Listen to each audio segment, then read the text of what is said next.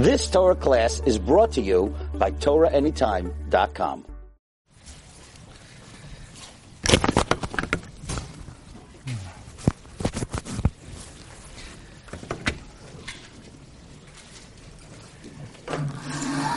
Okay, good morning, everyone.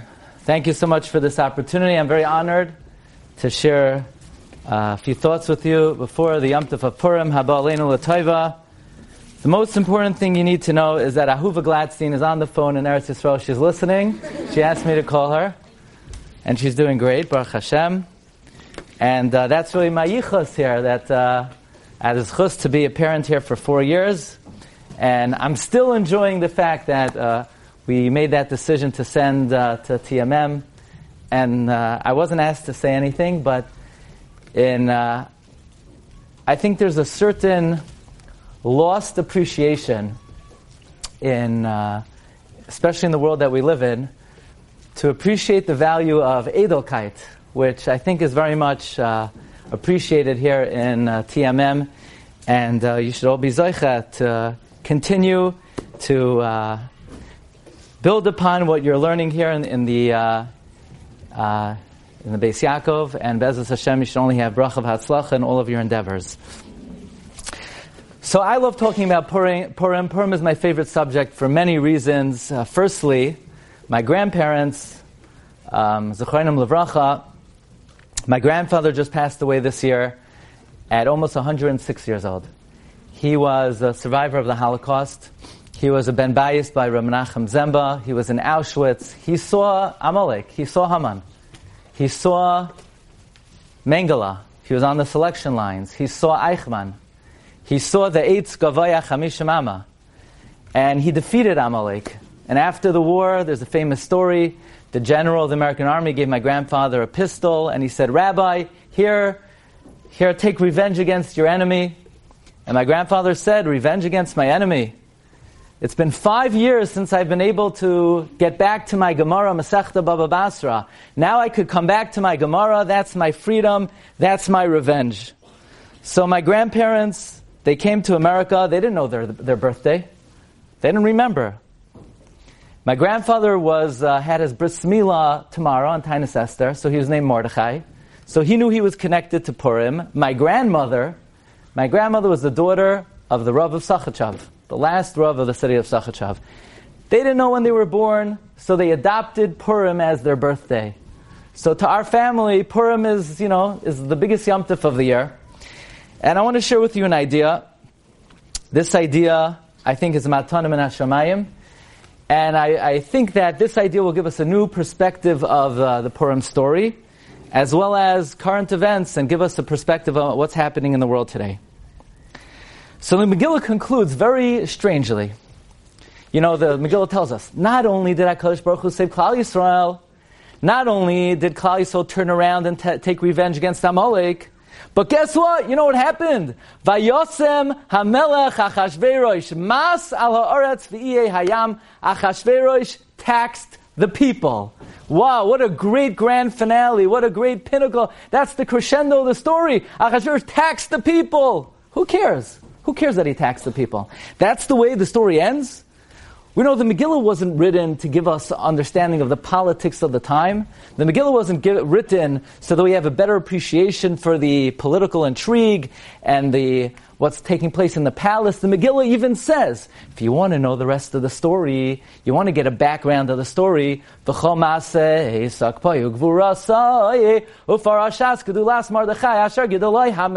to know the rest of the story, you got the wrong book. It's not in this book. Haloi Hema Kisuvim B'Sefer Divrei Hayamim. You got to go to the Chronicles of Persia and Media, and there you'll get all the palace intrigue and all the political background. But this book was written for one reason and one reason only: Persume Nisa to publicize the miracle of Hakadosh Baruch Hu, the divine intervention, the Hashgacha Pratis. So why does the Megillah end on this random note that Achashverosh taxed the people? And none other than the Brisker Rav asked this question, why is this the ending of Megillas Esther?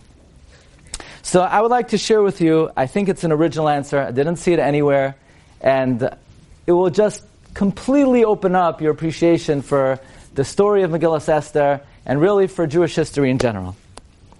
The Gemara Megillah tells us that Achashverosh couldn't sleep one night. You know, it's a very interesting medrash. The medrash says, you know why Achashverosh couldn't sleep? There was a malach, Gavriel came. He took Achashverosh's head and he banged his head against the floor 366 times. By the way, just personally, I find that very disturbing. Let's say you're in the middle of sleeping and a malach comes starts banging. It, it could be very disturbing during sleep and 366 times. And Achashverosh said, What's the matter? Why can't I fall asleep? And Gabriel said, Well, maybe you didn't reward somebody. Maybe your conscience is bothering you. So Achashverosh remembered he didn't reward Mordechai. And then all of a sudden he hears footsteps in the, in the Chotzer. HaMelech. The king says, Who's walking in the Chotzer? It's 2 a.m. V'Haman ba. Haman was coming. Lachatzar beis Hamel chachitzoina. To the outer courtyard of the king. Leimar lamelach to tell the king, listloisis Mordechai, to hang Mordechai, listen carefully. Al ha'etz on the tree. And the Megillah says three words. Asher heichin loy. That he prepared for him. Literally, that Haman prepared for Mordechai. Asher heichin loy. That he prepared for Mordechai. But very good, you already know the Gemara. The Gemara tells us that the word loy is extra. Obviously, Haman prepared it for Mordechai. So just say Asher Heichin, that he prepared. Why does it have to say that he prepared for him? Says the Gemara, Tana loy. He didn't prepare it for Mordechai. He really prepared it for himself. He was laying, he was setting his own table. He was uh, laying the groundwork to hang himself. As the Vilna Gaon explains, that Haman understood that Achashverosh was the most wishy-washy guy in the world. He was, he blew with the wind. One day he's a Democrat, the next day he's a Republican, one day he's a Russian, the next day he's Ukrainian, one day he's capitalist, next day he's socialist. He can't make up his mind what he is. He changes his mind every day. So the only way that Haman would convince Mordechai to actually, to convince Achashverosh to hang Mordechai, is he's going to get Achashverosh in a fit of rage, and in his kas, in his fit of rage, he'll just say, oh, he'll look out his window. He'll see this 50 feet, this 100 foot gallows, this monstrosity, an eyesore, and Achashverosh will just say, so hang him. And before he could even think about it, Mordechai will be hanging. And that's exactly what backfired on Haman. So Haman took a misstep with Esther, and Achashverosh got angry, and in a fit of rage, Charvona said, Gam ha'etz. And Achashverosh said, Talu alav, so hang him. If Achashverosh would have thought about it for a day, maybe he would have said, you know, maybe Haman made a mistake, maybe. But he didn't have time. So his whole plan backfired against him. He prepared his own demise, and uh, he set his own table. Tomorrow night, in less than 36 hours, we're going to say the following two expressions. We're going to say, V'ata berachamecha harabim, Rebbeinu you and your great mercy, Hefarta es atzasai, you foiled the plot of Haman. And maybe if I was writing something about Purim, I would have stopped right there. The Rebbeinu foiled the plot of Haman. You know, we think that what does Rebbeinu need to do? If there's an enemy, if there's an anti-Semite, if there's a Sonei Yisrael, who's threatening us and there's a looming decree, so the Rebbeinu needs to knock him off. The Ribbono Shel Olam says, no, I don't need to knock him off. I don't just hefarta es atzasai. I could do better than that. We say v'kelkalta es machshavtai. The Ribbono Shel Olam corrupted his scheme, which means the Ribbono Shel Olam says that I don't need your guy in the, your man in the White House. I don't need your man as the prime minister of Eretz Yisrael.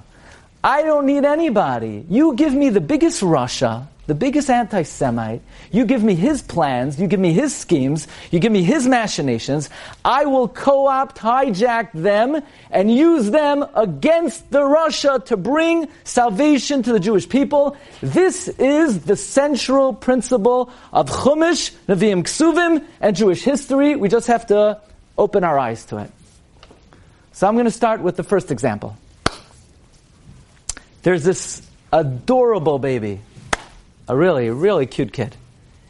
And he's in a basket, and he's floating in the most dangerous river in the world. He's floating in the Nile River. You know, in the Nile River, when, what do you call a baby floating in the Nile River? You call it lunch for a crocodile. I once had uh, I once had the opportunity to speak in Phoenix, Arizona. So they took me to um, a zoo, and in the zoo there was a albino crocodile. It's a white crocodile, and uh, the crocodile is standing there. It doesn't move. You think it's like dead. You think it's stone.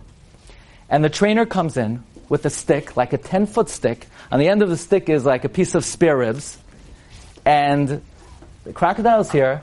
The trainer is like 10 feet away. The trainer goes like this. Faster than your eye could take in the sight, the crocodile jumps, eats the meat, and is back in its spot, and your eye didn't even see it. That's how fast it moves.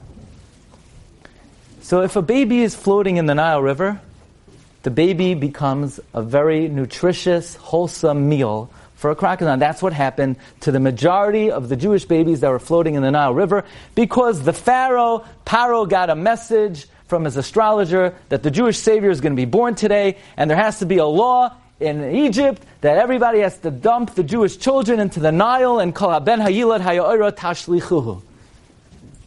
And Paroi thought he was going to eradicate and annihilate the savior of the Jewish people. But look how the Ribbono Shel Olam is Masaviv Kol Hasvivos. Look, look what the Ribbono Shel Olam did. In the Nile River is bathing Paro's daughter. And she hears the baby crying. And she hine nar boicha. And she stretches out her arm, and Chazal say miraculously her arm grew six amos, sixty amos, maybe longer. And she brings the kid home. And that night at 2 a.m., Paro from his other room, he says, Hey, Basia, what's going on?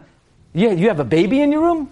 Dad, you wouldn't believe what happened. I found this little adorable kid, and he's just delicious. You know, I'm really tired. He's been keeping him up. Would you mind holding him a little bit? So Paro comes into the room. He's rocking this little kid to sleep. And Paro says, I think the kid is hungry. And Bas said, Yeah, well, we don't have formula. When was the last time we had a baby in the palace? Do me a favor, Dad. Go out to CVS, get some formula for the kid. Paro says, I don't have money. He said, Use your American Express card. And Paro goes out and he feeds Moshe and he pays for Moshe's food. And he pays for Moshe's Gan education. And he sent him to the best schools in Egypt. And who's grooming Moshe Rabbeinu? Paroi. Who's paying for Moshe Rabbeinu? Paroi. Ibn Ezra says that why did Hashem orchestrate it? That Paroi should grow up under the wing of, that, that Moshe should grow up under the wing of Paroi and not with the rest of Klal Yisrael.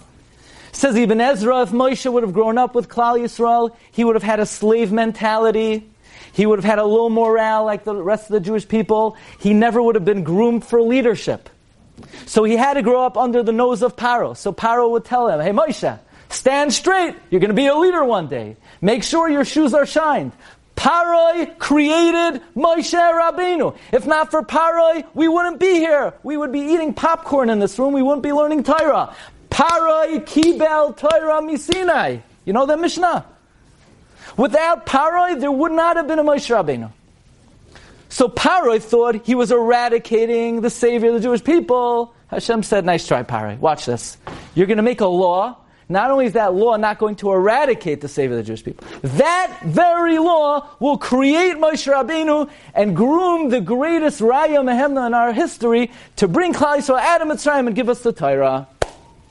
So you know, maybe we should put up a plaque on TMM, this yeshiva, in gratitude to Paroi Melech Mitzrayim. If not for him, we wouldn't be here today.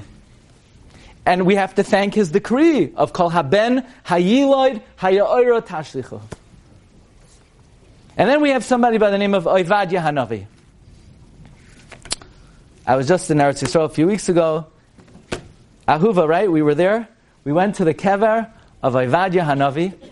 Oivadia Hanavi said one nevuah. He said 21 psukim or so of nevuah about the downfall of Edom. And the Gemara in Sanhedrin asks, why did Oivadia prophecy about the downfall of Edom? says the Gemara the following principle: Meneu be'aba, nezel be'narga. In English, from the forest itself comes the handle for the axe, which means that when Hashem has the forester chop down the forest, He doesn't import the axe from China. From that forest itself comes the wood to hold the axe that will chop down that forest. So who's going to prophecy about the downfall of Edom? Oivadya, who descended from Edomite converts. Because that's the way the Ribbono Shel Olam works. The Ribbono Shel Olam says, I don't need the big tzaddik to bring salvation to the Jewish people. I don't need someone who you think is your friend to bring us Yeshua's. You give me the enemy. You give me the rasha. You give me Paroi. And I will use Paroi's plans to exterminate Klal Yisrael to bring Yeshua's for Klal Yisrael. Let me give you a few examples from Megillah Esther. Here's number one. Haman was scheming to eradicate Klal Yisrael Chas v'shalom, and he sent message to all the governors and all the officials and all the mayors that, uh, that tomorrow, Yud Gimel Adar. By the way, you know, there's a, even though halachically, Tainus Esther perhaps is the most lenient of all the fast days, but Al Pi Machshava, it's the most stringent of all the fast days. Because there's an idea that when Haman made a decree to annihilate Klal Yisrael, and Hakadosh Baruch Hu ratified the decree. By the way, the Mekubalim say the reason why Hashem's name is not in the Megillah is because since it says in the Megillah that Haman was going to eradicate Klal Yisrael, and Hashem allowed that to happen, if Hashem would have endorsed it with His name, then it would have been fait accompli that this would happen um, time and again and again. So Hashem said, Leave me out of this. I'm not putting my name in the Megillah. And there's an idea that every year we have a looming decree of Haman that we need to abolish by fasting on Tainus Esther. In fact, in the Kabbalim say that periodically throughout history, the decree of Haman did come to fruition. So the Yismach Moshe, Yismach Moshe was the progenitor of Satmar, he writes he wrote a very interesting commentary on Megillah Esther called Asus Rimoni, that the decree of Haman was fulfilled in the year Tuf Ches, 1648, 1649, the time of the Chmielnicki pogroms. Look in Megillah Esther. Every Megillah Esther starts with a big Ches. Chur Karpas ends with a big Tuf. Vatichtaiv. The big Ches and the big Tuf represent the year 1648, 1649, when the decree of Haman came to fruition. And I'm sure you've all heard, and if you didn't, there's a nice book you could get that talks about it, that in the year 1946, Haman was squelched and was mitigated, and that rep- is represented by the small tuf shin zayin in the Aseret B'nai Haman when the ten Nazis were hung. And some suggest that the big Vav in the ten sons of Haman represent another time that Haman's decree came to fruition. The big six, the six million Yidden, 1939 to 1945. So it's all in Megillah Esther. All of these events are in Megillah Esther. And Hashem said, I don't want to put my name in the Megillah because I cannot endorse what Haman did, but there's an idea that Haman's decree is not finished. It's something we have to deal with and reckon with annually. So Haman had this decree, and he was trying to think. You know, if he lets the word out of the, uh, the, the word out that the Jewish people will be annihilated on the 13th of Adar, then you know what we're going to do? We would uh, catch wind of it, and we would pull out of our wallets green rectangles, and we would bribe the officials and the governors and the mayors, and we would pay our way out of it. So Haman had a chap he's going to write two sets of letters.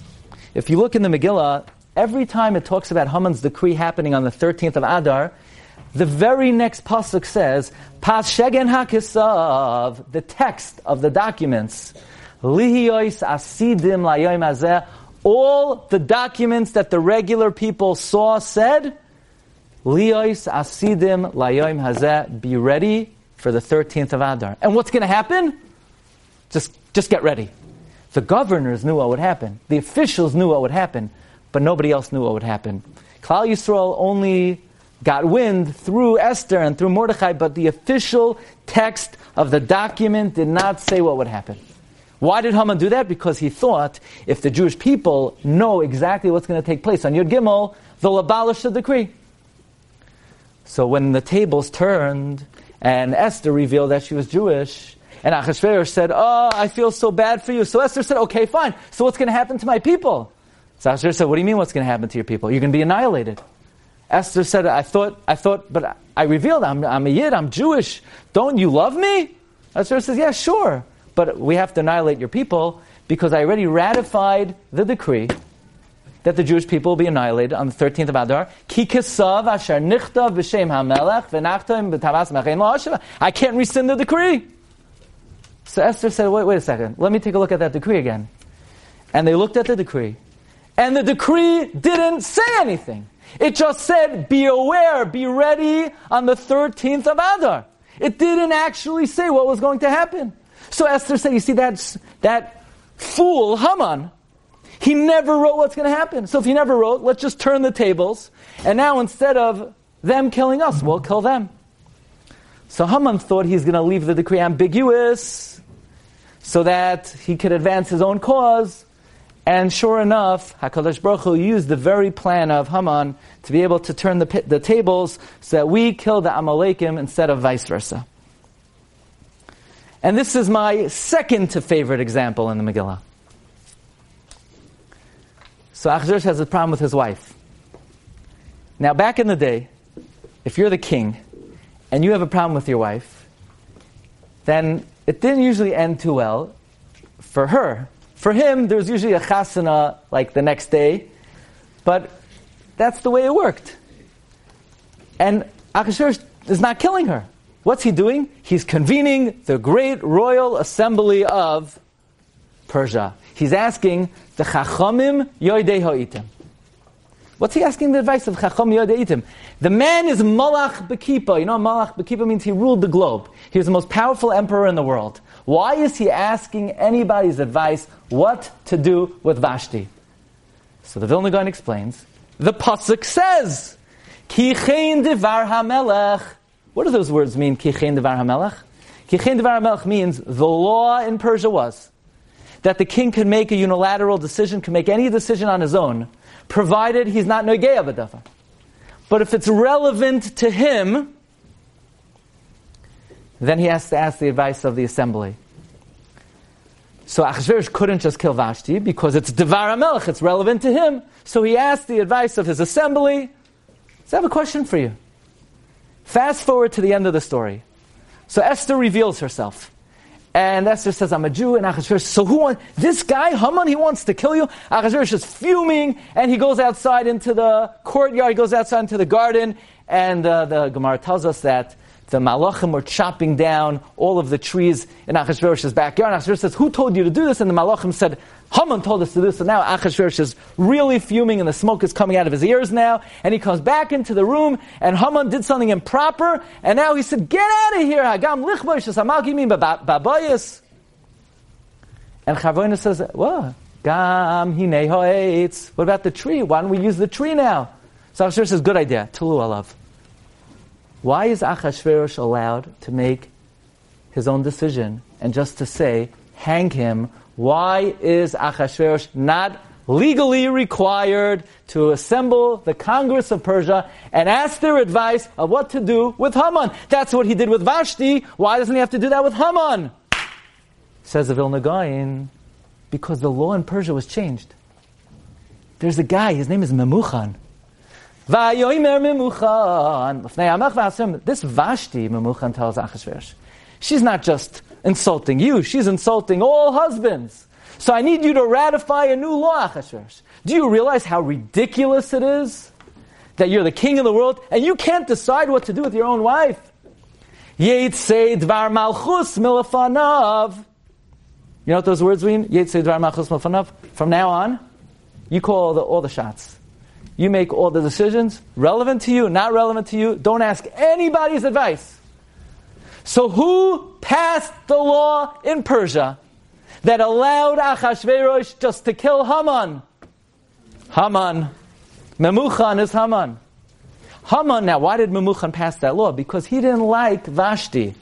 Because Mrs. Haman and Vashti they didn't see eye to eye. Vashti didn't invite Mrs. Haman to the big Suda, and that's a separate hak. I'm not going to get into right now. But just put it, put it this way. The two of them did not get along, and that's a subject ask your teachers about. They didn't like each other. And Haman didn't like the fact that his wife wasn't invited, so he figured, let me empower Achashverosh to kill Vashti, but instead of empowering Achashverosh to kill Vashti, he's empowering Achashverosh to hang himself. Al ha'etz asher heichin loy, tana loy heichin. So Hashem says, I don't need a big tzaddik in the White House, and I don't need a big tzaddik as the king of Persia. You give me the biggest anti Semite. You let him come up with the biggest, the most vicious plot, and I will use his plan to save the Jewish people. You know what's going to create Moshe? The Gezerah of Paroi to throw all the Jewish children into the Nile. You know who's going to hang Haman? Haman's gallows. You know which law is going to allow Achashverosh to hang Haman? Haman's law. And Hakadosh Baruch Hu had Rachamim Imami, and I was learning Sefer Ezra. I believe in Parak Zayin, and we're learning about the story of Daryavesh, Darius. You know who Daryavesh is? Who's Daryavesh? He's the son of Esther and Achashverosh. And now Achashverosh is long gone. Achashverosh is dead. And Daryavesh is the king of Persia. And the Jewish people return after 70 years and they say, Darius, do us a favor. We want to go back to the Beis HaMikdash and rebuild the Beis HaMikdash. The problem is we have no money. Would you help us out? Maybe have an Eitzah? So Darius said, why don't you make a charity campaign? So he said, no, they, they didn't invent that yet, right? So, so what, what are we supposed to do? So Darius said, you know what, I'll do you a favor. Says the Pasuk, Daryavesh opened up the royal treasury and gave all the tax money to the Jewish people to rebuild the second Beis Hamikdash. And I ask you one simple question. Where do you think Daryavesh got all that tax money from to rebuild the second Beis Hamikdash? Vayasem hamelech mas al Oh, now we understand why the Megillah ends off that Achashverosh taxes the people. Because by the end of the story, not only are our lives saved, not only will we destroy Amalek, but now Achashverosh is going to collect money from the Persians, then he's going to die. Darius will inherit it, and now Achashverosh has become the chief fundraiser to rebuild the second Beis Hamikdash. But watch how the story has come full circle. Because the story begins that Achashverosh is having a Suda. And what's he celebrating? He's celebrating the fact that the Beis Hamikdash will never be rebuilt. And Achashverosh says, let's take out all the Kalim of the Beis Hamikdash. Yirmiyah said 70 years, the 70 years are up, and there's no Beis Hamikdash. There'll never be a Beis Hamikdash. And the Rebbe Shem is laughing, no, there won't be a Beis Hamikdash. By the end of the story, you will be funding the second Beis Hamikdash. But watch this. If you would have asked Achashverosh, if let's say the news would come, Yeshiva World News would come, Achashverosh, what are you doing right now? Well, what I'm doing now is I'm celebrating the fact that the Jewish temple will never be rebuilt. And the Rebbe Shem is laughing, really? That's what this Suda is? Actually not. Call Vashti, Achashverosh, Vashti, come! She doesn't want to come. So Achashverosh kills Vashti. Now he marries Esther, has a kid Daryavesh, gives him all his tax money, and builds the second Beis Hamikdash. So this party was not celebrating the Beis Hamikdash, would never be rebuilt. This was the dinner collection to rebuild the second Beis Hamikdash. That's a different perspective of Megillah Esther. The Megillah ends the way it, it began. It began, Achashverosh thought he was celebrating Churban. By the end of the story, Achashverosh has become the chief fundraiser to rebuild the second Beis HaMikdash. But don't think that this principle of Hashgacha is limited to Megillah Esther. This principle, Hashgacha, continues throughout Jewish history. Ad Hayoim Hazeh. I'll give you two more examples. You ever hear of Lakewood Yeshiva? Who built the Lakewood Yeshiva? Aaron Kotler, right? Maybe. I would say, you know, there's this couple. They lived about 500 years ago, and they had an idea to expel from the Iberian Peninsula every Muslim infidel and every Jewish infidel. It's called Reconquista. King Ferdinand, Queen Isabella, as in gratitude to their so-called fake God, they were going to uh, banish 300,000 Jews in 1492, August 2nd, Thursday, Tisha B'Av. And they said there will never again be a haven for the Jewish people. They'll never build yeshivas. They'll never have bate knesiyas. They'll never have Beis Yaakov. There'll never be Jewish life. The Jewish people will never rise to prominence. But we have a record of a cabin boy who was taken out in 1492 on that Thursday.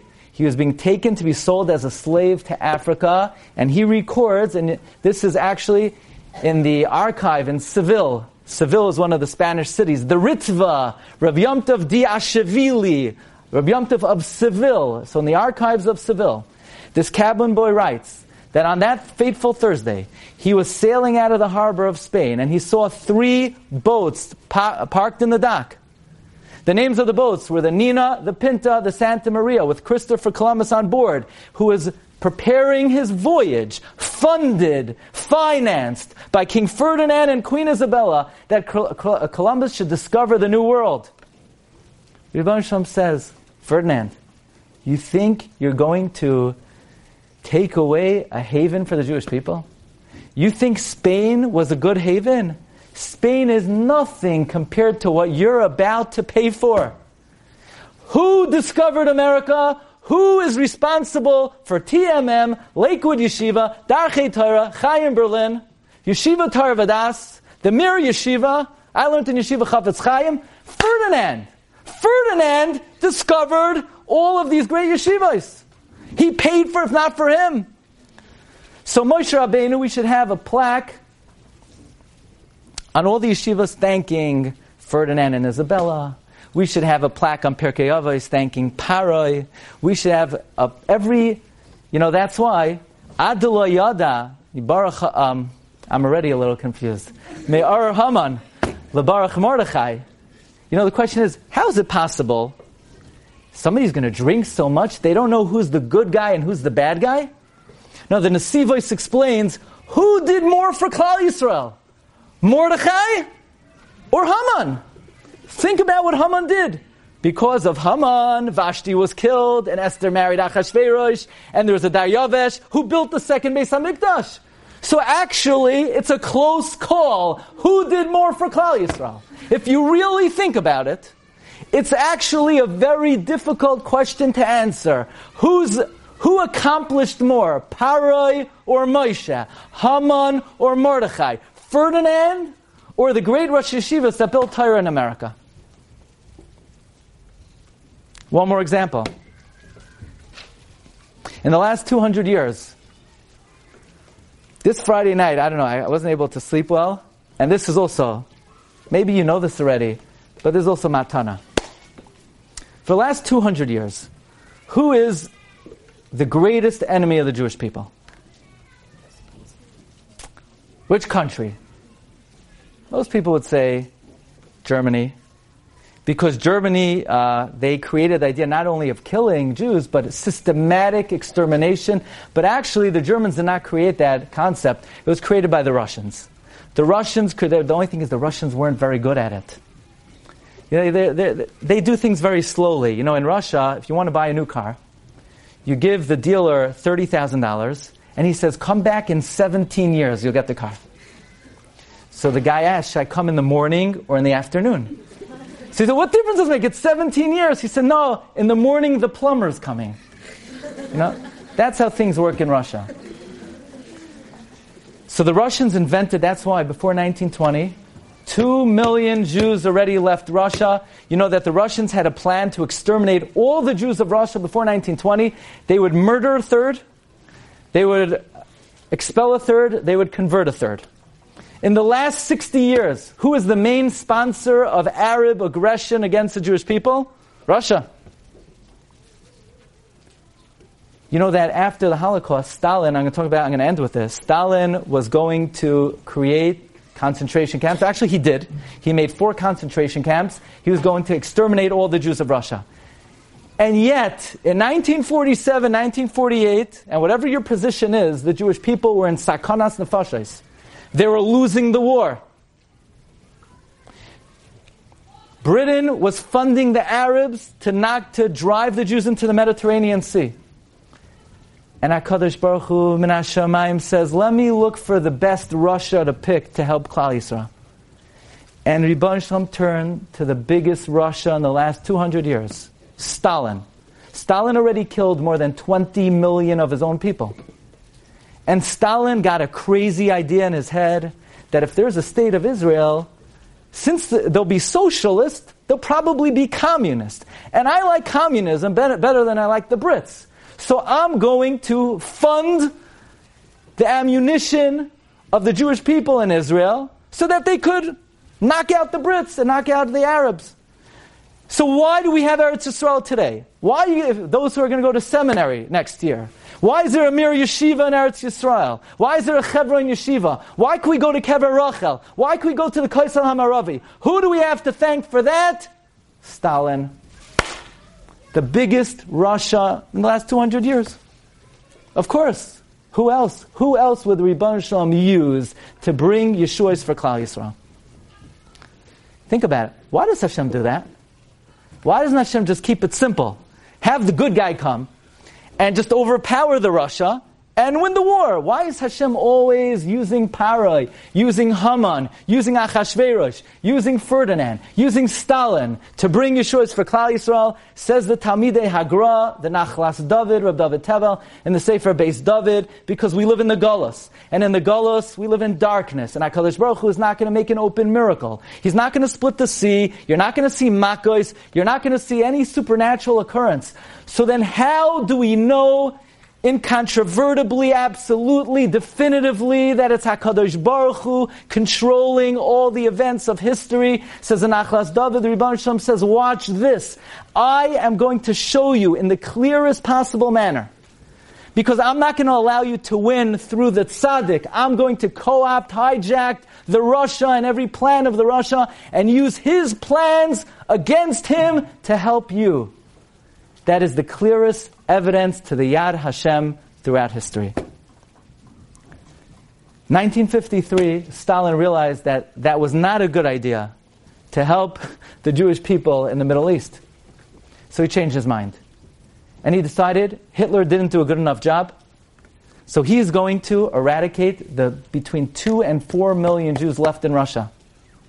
So he created trumped up charges against seven doctors. He accused them of poisoning Russian children. The plan was he already created a railroad system that would take 3 million Jews from heartland Russia to Trans Siberia. The temperatures were negative 85 degrees below zero, where 3 million Jews would die within two weeks of hypothermia. This wasn't like a possibility or some people say there is absolute evidence. This is a fact, historical fact. Stalin had everything in place. The trial was going to be March 5th, 1953, and this second Chasram Holocaust would begin March 6th. February 28th, Shabbos, 1953, Erev Purim. Rabbi Yitzchak Zilber was in a forced labor camp. He tells his fellow inmates, you know, tonight on a Purim, if we had a Megillah, we would read the story about how Hashem saved Klal Yisrael 2,000 years ago. And there was one Russian Yid. He said, Rabbi, what are you telling us this nonsense of what happened 2,000 years ago? What relevance does it have right now? Stalin is strong like an ox. The man was like a, was like a behemagasa. They thought he would live for 170. He was strong. Nothing could take him down. He has the plan in place. The railroads are in place. The concentration camps in Kazakhstan are in place. What are we going to do? What are you telling me stories about uh, fantasy 2,000 years ago? Says Rabbi Yitzchak Zilber at 7.50 p.m., right before the Zman of Megillas Esther. Stalin is a Basar Vadam. He doesn't even know what will be in 30 minutes. I'm going to segue to tell you about another Russian refusenik. His name was Rablev Maislik, who was taken away for teaching Torah, and he was put in solitary confinement. Solitary confinement means you're put in a closet. There's no light. He didn't know if it was day or night for two years. He had no one to talk to. The only way he knew it was a new day every morning, he would get, get a piece of bread under the door and a pail of water. He said, How did you maintain your sanity? He said, when I decided to teach Torah Barabim, I knew I could be taken away at any moment. So I memorized the entire Tehillim, and I memorized Masechtas of Mishnayos, and that's what I did all day in a closet for two years. I said Tehillim, and I said over Mishnayos. Every morning he would wake up, he would try to turn the doorknob, it's locked. That morning, Purim, where's my bread? No bread, no water. He pushes open, the door's open. He walks out. Thousands of Jewish prisoners walk out. What happened? That night, at 8.23 p.m., 33 minutes after Rabbi Yitzchak Zilber said, Stalin doesn't know what will be even in 30 minutes, Stalin had a stroke out of the blue. And he was gravely ill, and Rabbi Yitzchak Zilber said he had a shaila, can I, die, can I daven for Stalin to die? And he said, yes, I can. He said, if anyone is responsible for him knowing uh, Tehillim Balpeh, it's Stalin. So Yitzchak Zilber, I did not stop saying Tehillim until Stalin died March 5th, the day before the second Holocaust was going to take place. This is not a legend. This is historical fact. Stalin died, stroked the night of Purim 69 years ago from tomorrow night.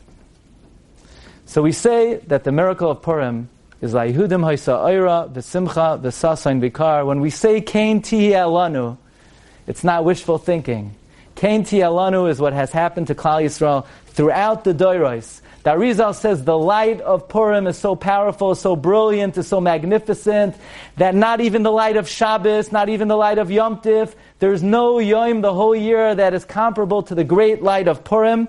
May HaKadosh Baruch Hu, again, bring to Klal Yisrael, bring to all of our mishpachas, bring to each and every one of us, Yeshua Yeshua's v'nachamais lanu, l'chal Yisrael, amen, afrei Purim. Thank you very much.